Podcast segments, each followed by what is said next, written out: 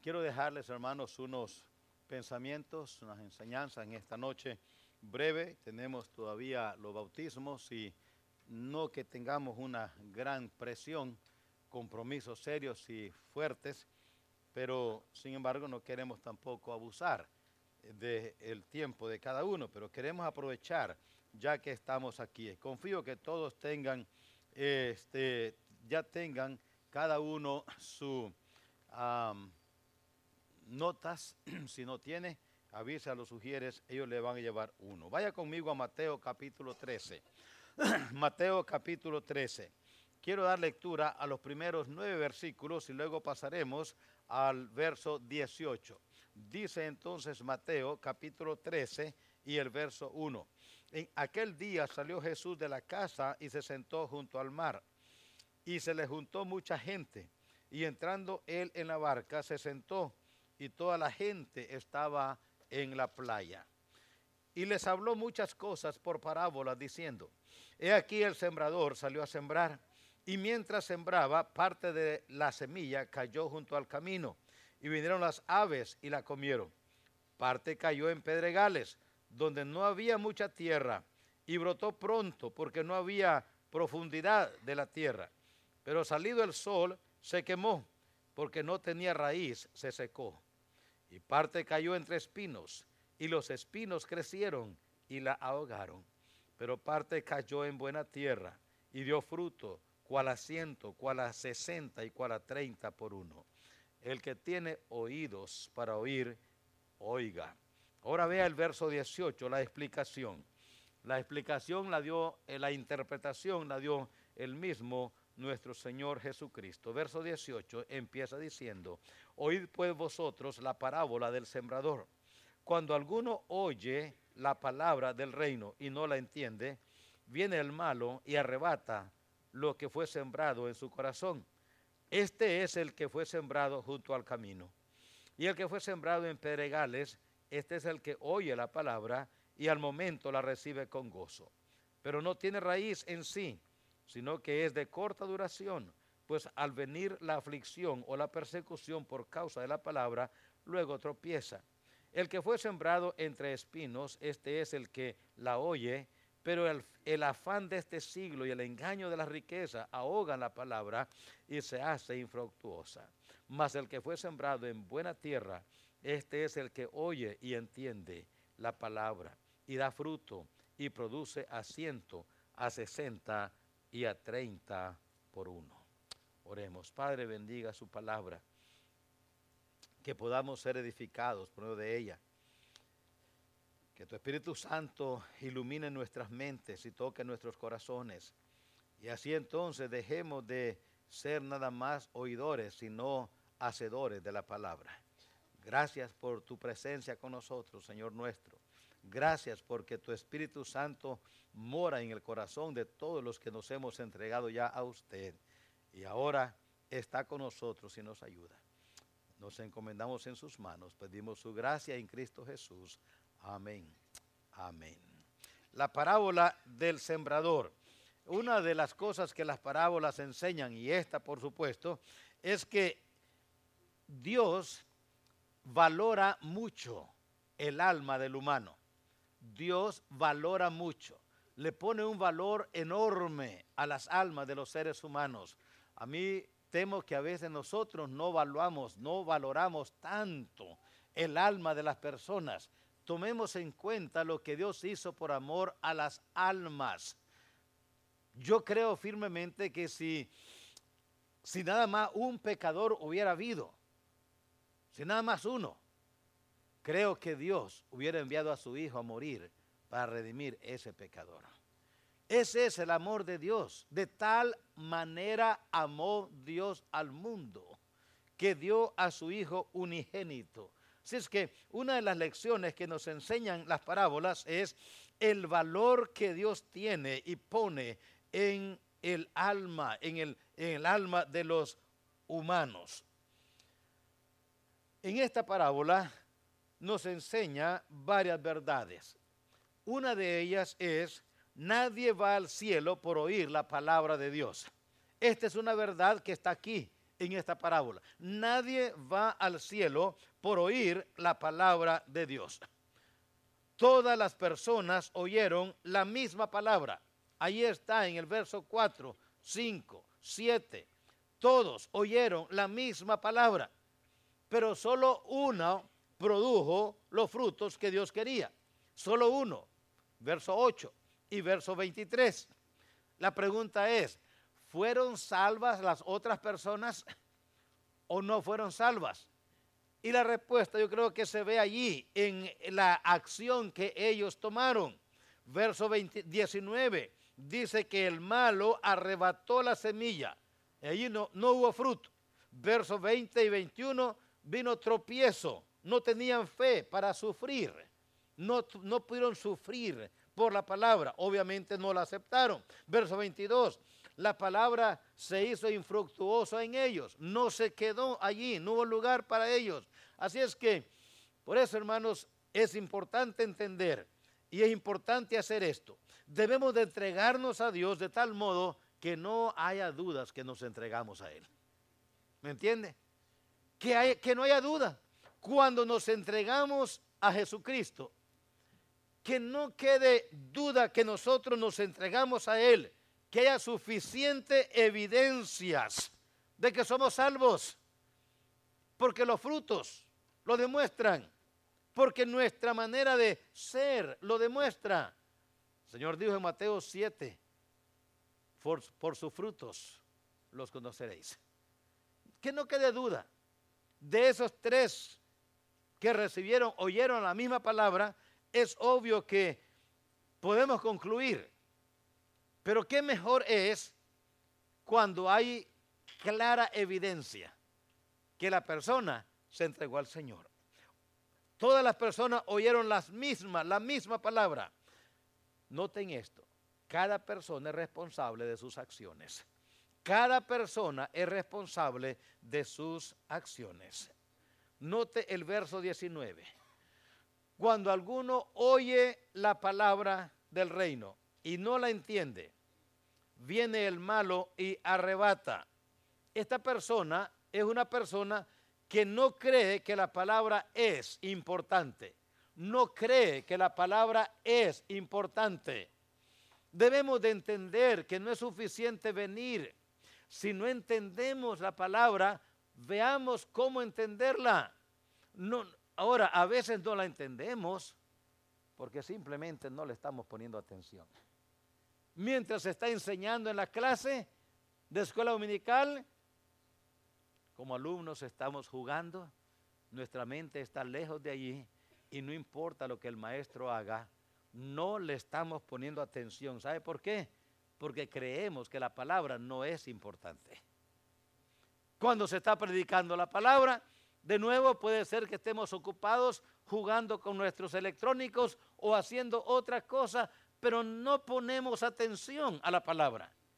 Y confieso que a veces hay cosas en la escritura que cuesta entenderlas.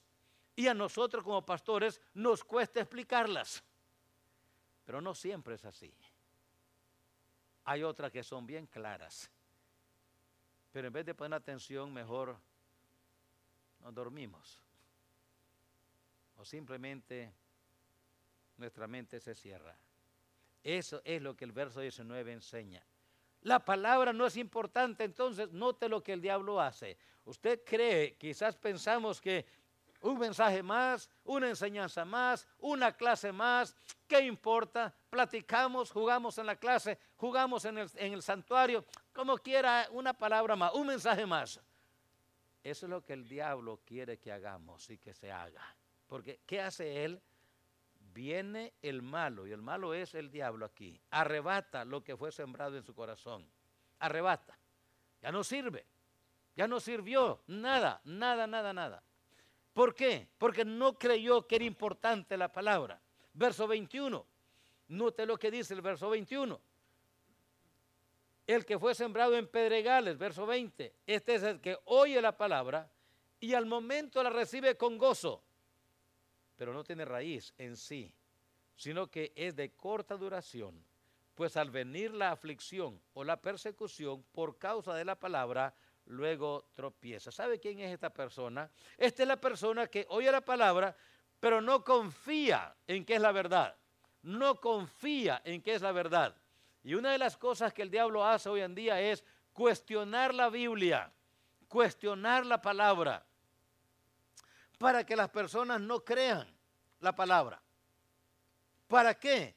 Casualmente para eso, para que a la hora de venir, eh, la, a la hora de demostrar o mantenerse firme porque cree la palabra, no puede mantenerse firme.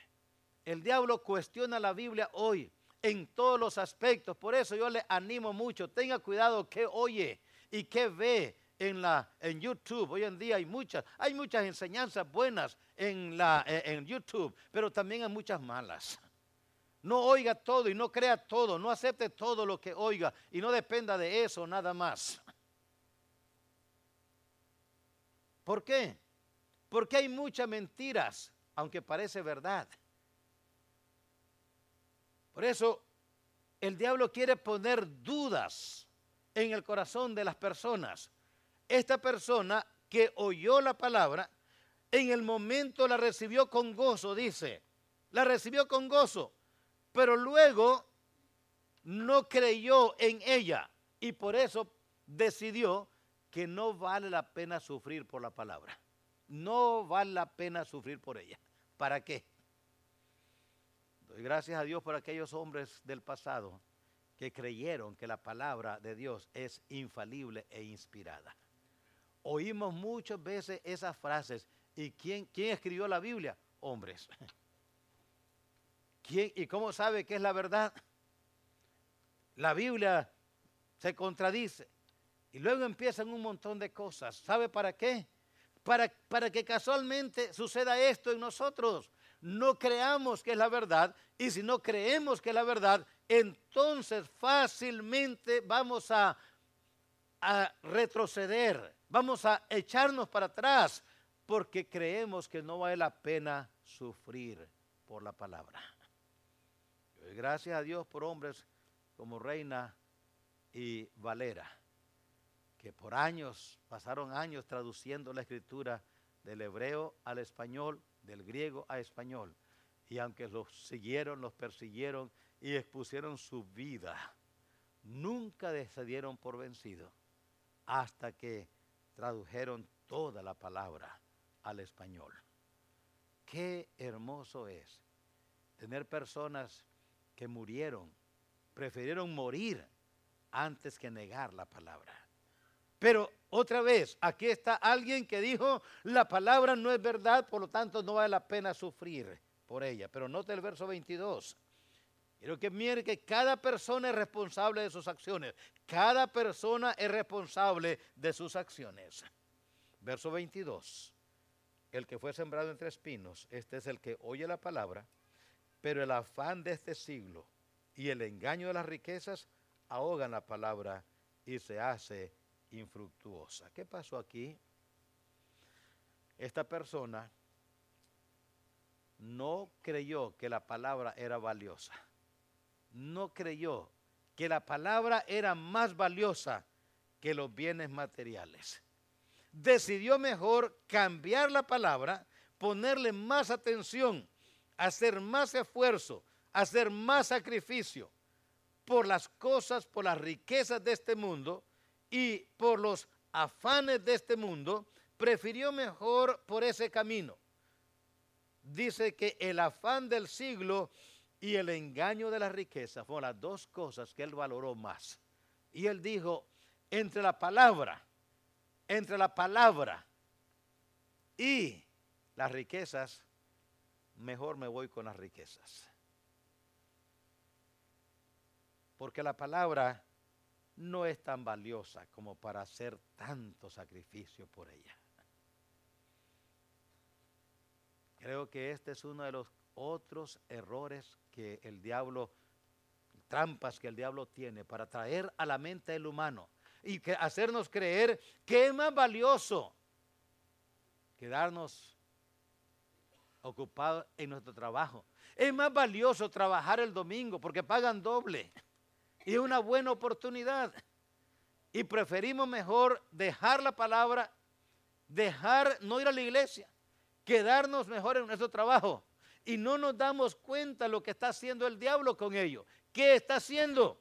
Está ahogando la palabra en nosotros. Y cuando busquemos ayuda de Dios para saber cómo enfrentarnos en la vida, vamos a enfrentarnos pensando con nuestra, o sea, siguiendo nuestra propia manera de pensar. Cuidado con ser engañados porque vivimos hoy en este país, este país donde hay oportunidades. No hay duda que hay oportunidades, especialmente nosotros los hispanos, que venimos de nuestros países y uno ve y piensa cuando llega aquí, ahora sí. Y algunos, las puertas se abren para poder hacer más. Pero ¿a qué precio? Yo sé que es difícil, porque estuve allí cuando venimos a este país. Esa fue una de mis luchas mayores, cuando el Señor me estaba diciendo, cambia tus planes. Mis planes no eran malos, nuestros planes no eran malos. Todo estaba alineado bien. Parecía todo que Dios lo había puesto allí. Mi cuñado era el, el CEO, el que era el jefe de todos los Kroger de, de Georgia, de Tennessee, parte de Alabama. Y me dijo, si te aplicas, cuando me retire te voy a dejar arriba, y bien arriba. Pero prepárate. Pero Dios dijo, eso no es lo que quiero para ti. Yo venía a estudiar. Pero Dios, eso no es lo que quiero. Ahora, ¿qué vas a hacer? Hermanos, yo sé que hay un buen grupo de jóvenes. A veces pensamos, no, predicar. No, no. Los pastores no ganan nada. Les pagan poco y les pagan mal. Eso es lo que el diablo quiere que pensemos. Pero no es verdad. Si Dios nos llama a servirle tiempo completo, jóvenes señoritas, si Dios pone en tu corazón servirle, no tengas miedo de decirle sí. Estamos de acuerdo, ¿verdad? Padres, no le digan a sus hijos, no, no, no, no, no le sirvas a Dios, no.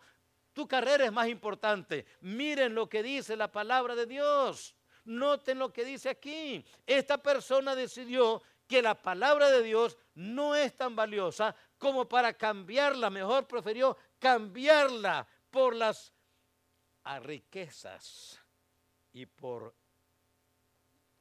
las cosas que se consiguen en los afanes de la vida. Otra lección que aprendemos aquí es que la palabra de Dios nunca vuelve vacía. La palabra de Dios nunca vuelve vacía. Una persona de las cuatro que oyeron, creyeron. Tres desecharon, pero una oyó. No se sabe quién es esa persona, pero y qué circunstancias. La parábola no, no, no, entra en esos detalles, pero la verdad es, hermanos, que siempre se debe de sembrar, porque en alguno de esos corazones la palabra va a germinar. No sabemos cuántos, por eso estoy pidiéndoles el 4, tenemos en febrero, tenemos el Día del Amigo y el, vamos al pastor o yo voy a estar anunciando un poco más sobre esto, Jeremy o yo. Yo les pido, el lunes vamos a venir a orar, el lunes, ¿qué es? 29. Los que quieran venir, ¿sabe que vamos a venir a orar? Por los amigos que vamos a traer en febrero. Yo quisiera que usted anote en alguna hojita por ahí, tres amigos que usted va a traer. Échelos en el buzón o aquí, en la ofrenda. Puedes echarlo ahí en ofrenda el nombre de tres amigos, tres amigos que tú estás pensando traer. ¿Sabes qué vamos a hacer con esos amigos? Vamos a orar por los nombres de ellos, por nombre específico. Tres amigos. Si cien de nosotros escogemos, trabajamos, buscamos fuertemente y nos esforzamos para traer tres amigos, si traemos uno de los tres, ¿no creen que sería un impacto? Por eso, hermanos, busque tres amigos, anote sus nombres en una hojita, en un papelito, póngalo en el plato de la ofrenda, póngalo en el buzón allá, regrésenoslo, haga saber quiénes son los amigos que usted va a estar trabajando para traerlos. ¿Sabe qué vamos a hacer con ellos? Orar. No solamente ese lunes, pero llevémonos los nombres, cambiemos. Usted lleva tres de uno, otros de tres de otro, y ahí van a aparecer. Yo estar orando por los tres que yo voy a invitar para traer, pero si otros están orando también, también orando por los que usted va a traer. Mi hermano, yo creo que la oración eficaz del justo puede mucho. Busque esos tres amigos y dígale, voy a traerlos, voy a trabajar con ellos. Hermanos, la palabra de Dios nunca vuelve más vacía, nunca vuelve vacía. Piensen esto. Tres, hubieron cuatro que recibieron la palabra, tres dijeron que no, uno dijo que sí, pero ese uno hizo la diferencia. Entonces, hagamos lo mismo. Somos más útiles cuando recibimos la palabra de Dios.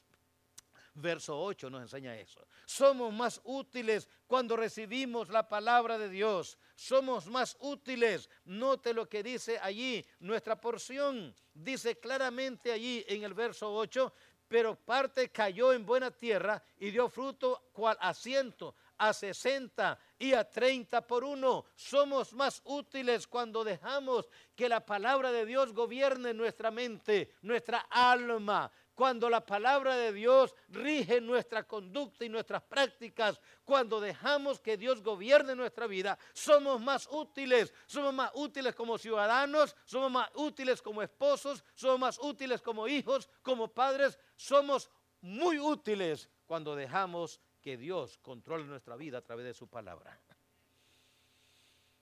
Veamos nuestras decisiones presentes a la luz de la eternidad. Veamos nuestras decisiones a la luz de la eternidad. ¿Recuerdan a Lot? Lot dice que vio y vio llanuras atractivas, mucha vegetación, mucha productividad y decidió irse por lo que vio. Abraham le dijo, si tú te vas a la izquierda, yo me voy a la derecha. Abraham, en fe, dijo, yo confío en Dios. ¿Y qué pasó con las dos descendencias? Una todavía sigue siendo de bendición, la descendencia de Abraham. La descendencia de Lot ya no existe. Hace rato fue exterminada por Dios. Hagamos nuestras decisiones. Recuerden eso. Somos más útiles cuando recibimos la palabra de Dios. Veamos nuestras decisiones en términos de rendimiento. Veamos nuestras decisiones en términos de rendimiento. Padres cristianos, ¿cuántos hijos tienen? Algunos ya terminamos, otros todavía están en el proceso de producir. ¿Cuántos van a ser tu descendencia?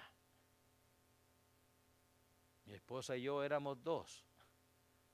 Nos convertimos, hubieron cuatro, ahora somos entonces seis. Ahora ella y yo y cuatro hijos somos seis. Y luego se casaron. Y ahora entonces son, ya se hicieron más. Ocho y dos, diez. Y esos diez ya van 12 nietos. Ahora que 10 más 12, fíjense, de 2 ya van 20 y pico. Si esto sigue así, ya la nieta mayor, aunque pues el papá está por ahí, pero en todo modo así es. Ya tiene 19 años. Ya le dije que se vaya despacio, pero no quiero ser bisabuelo muy rápido. Pero si Dios nos da vida, cuando morimos, dejamos una estirpe, una descendencia de varios, varias docenas. ¿Qué van a hacer para Dios nuestras descendencias? ¿Qué van a hacer para Dios? ¿Qué descendencia dejamos? ¿Dejamos una descendencia que va a estar allí en la cárcel o va a dejar descendencia que va a andar predicando, sirviendo y viviendo para Dios, sosteniendo la obra de Dios, viviendo para Dios, ayudando a otros en una iglesia local, viviendo para la gloria de Dios? Hagamos nuestras decisiones en términos de rendimiento. Veamos nuestras decisiones así. ¿Qué va a rendir esta decisión por la eternidad? ¿De qué va a servir esta decisión mañana? ¿De qué va a servir? Porque si vivimos nada más pensando aquí, es lo que le pasó a aquellos que no creyeron la verdad. Tercera verdad. Hemos visto que nadie va al cielo por oír la palabra de Dios. La palabra de Dios nunca vuelve vacía. El fruto es lo que distingue al verdadero creyente. El fruto es lo que distingue al verdadero creyente. Todo fiel creyente es también fructífero todo fiel creyente es también fructífero. Si no hay frutos, es porque quizás no somos árboles fructíferos. Pero dice la escritura que así es. El fruto identifica al árbol y también al labrador. No todos los creyentes fructifican iguales, yo sé eso, y ahí lo digo. No todos los creyentes fructifican iguales por dos cosas, hermanos. La productividad está relacionada con la limpieza, dice Juan 15. Juan 15, 1 al 5, dice que la productividad está conectada con la limpieza. Mientras más Dios trabaja en nuestra vida, más nos, nos poda, nos arregla, nos, ah, e, Él trata con nosotros, más fructíferos somos. Por eso ahí dice que no lleva fruto, lleva fruto, lleva mucho fruto, lleva más fruto. La productividad está relacionada con la diligencia. Por eso note el verso 23 de Mateo 13. Mas el que fue sembrado en buena tierra, este es el que oye y entiende. Oye y entiende. ¿Sabe qué es esa? Diligencia diligencia. No solamente oyó, pero determinó, yo voy a entender qué es lo que está diciendo aquí la palabra. Yo voy a entender. La productividad está relacionada con la diligencia. Y termino la última lección. El mejor uso del sentido del oído, verso 9. El que tiene oído, el que tiene oídos para oír, oiga. Dios nos dio el oído para escuchar su palabra. Primero que nada, para eso. Dios hizo a Adán y Eva con oídos para que escuchasen su voz en el huerto. Para eso nos dio el oído. El pecado corrompió los sentidos, lo entendemos esto, pero todavía hay que entender que Dios espera que tus oídos y los míos, de oídos de los redimidos, sean usados para escuchar la palabra de Dios. Por eso somos responsables delante de Dios de usar bien el oído. Somos responsables delante de Dios de usar bien nuestros oídos. Somos responsables. Dios quiere que oigamos su palabra. Para eso le dio oídos a Adán y Eva, para que oyeran su voz. El diablo corrompió esto. Y usted y yo que somos redimidos, jóvenes y adultos, ¿en qué usamos nuestros oídos? No dejemos que se meta allí toda esa basura, no solamente literal, pero también moral y espiritual, con música y con conversaciones que no agradan a Dios. El oído, limpiémoslo constantemente, no solamente literal, pero espiritualmente también, porque somos responsables delante de Dios de usar bien el oído. Termino, hermanos, diciendo que hoy vivimos las decisiones de ayer. Hoy vivimos las decisiones de ayer y mañana vamos a vivir las decisiones de hoy. Si somos terrenos como los que vimos ya, un terreno no le dio importancia a la palabra de Dios, por eso no le puso atención. Otro no creyó que era verdad y dijo, no vale la pena sufrir por la palabra. Otro dijo, no es tan valioso, es más valioso la diversión y los negocios y el dinero. Y no le puso atención a la palabra pero uno le puso atención. Y ese uno fue de gran bendición a otros. Por eso, ¿qué clase de terreno somos nosotros? No permita que el diablo le arrebate. No permita. Yo creo, hermanos, que hay, hay hermanos que van a iglesias donde no hay maestros que les enseñen la palabra de Dios. Hay personas que van a iglesias donde no se predica la palabra de Dios. Y aunque van con deseo de oír, no oyen porque no, no hay quien les predique. Hay otros lugares donde no hay quien les predique, no hay predicador allí.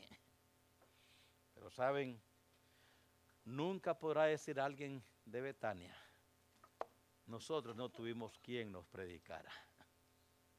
Oí cuántos comentarios, agradezco tanto al pastor Jeremy, gracias a Dios por él. Oí tantos comentarios que me han dicho ustedes de la enseñanza del fin de semana que no estuve.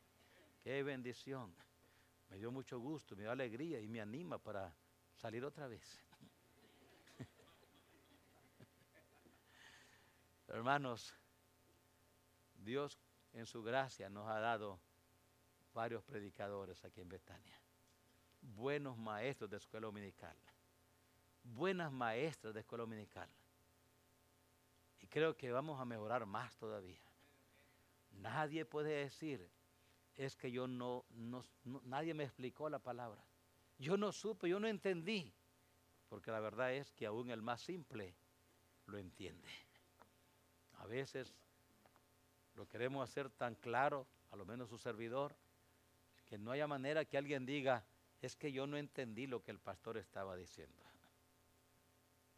Yo creo que lo queremos hacer tan claro y tan directo. ¿Para qué? Para que no dejemos al diablo que nos arrebate la buena semilla que eso nos está dando. No deje que este mundo nos lleve por allá y nos arrebate la palabra. No dejemos que el enemigo ponga dudas en nuestra mente, digamos, es que no sé si creo, porque el profesor en la universidad, el maestro en la escuela, dice otra cosa. Aceptemos la palabra y quedémonos allí. Venga lo que venga, pase lo que pase. Nos ofrezca el enemigo lo que nos ofrezca. Nos ofrezca mejores, mejores recursos, nos ofrezca diversión, nos ofrezca mm, bodas, matrimonios atractivos. Si no está de acuerdo a la palabra de Dios, no olvide lo que pasó con las otras tres personas que oyeron la palabra. Solo uno de los cuatro recibió la palabra. Pero qué hermosa cosecha hubo. Cien 60 y 30. Todo, qué bendición. Por eso, hermanos y queridos oyentes, no olviden que estamos viendo hoy lo que decidimos ayer. ¿Con quién estamos casados los casados aquí? Con quien decidimos ayer. Mañana vamos a vivir lo que decidimos hoy. Hagamos buenas decisiones hoy para no lamentarnos mañana por las consecuencias de nuestras malas decisiones ahora. Traigo el mensaje pensando en ese grupo que se va a bautizar hoy. Qué bendición, la mayoría de ellos son jóvenes. Gloria a Dios por eso, gracias a Dios. Pero háganlo en serio. No lo hagan jugando. No lo hagan allí como para tomar la Santa Cena. No. Si es que no se ha bautizado, el pastor dijo que se bautice, toma Santa. No, no, no, no, no. Hágalo porque quiere en verdad agradar a Dios. Porque quiere vivir para Dios. Porque quiere dar frutos que honren a Dios. Porque quieres hacer decisiones hoy que mañana te vas a gozar a verlas hechas. Oremos. Padre, bendiga su palabra. Ayúdanos, Señor, a ser como esta cuarta persona o este cuarto grupo de personas, los que sean o la que sea. Pero la verdad es que recibió tu palabra y la recibió de verdad. Y hubo frutos para gloria suya. Oh Señor, ayúdanos a no ser como aquellos que no quisieron atender tu palabra porque pensaron que no era importante, no era valiosa, no era verdad. Y como resultado, la despreciaron. Termina la enseñanza esta noche, aplícala a cada corazón. Bendice a ese grupo que hoy se va a bautizar, honrándole a usted y bendice, Señor, el grupo también de creyentes que hoy se unirán como miembros de esta iglesia. Bendiga, Señor, a tu siervo que va a estar ahorita bautizando allá y que sea todo para gloria tuya en Cristo Jesús. Amén. Amén. Muy bien, hermanos, voy a pedir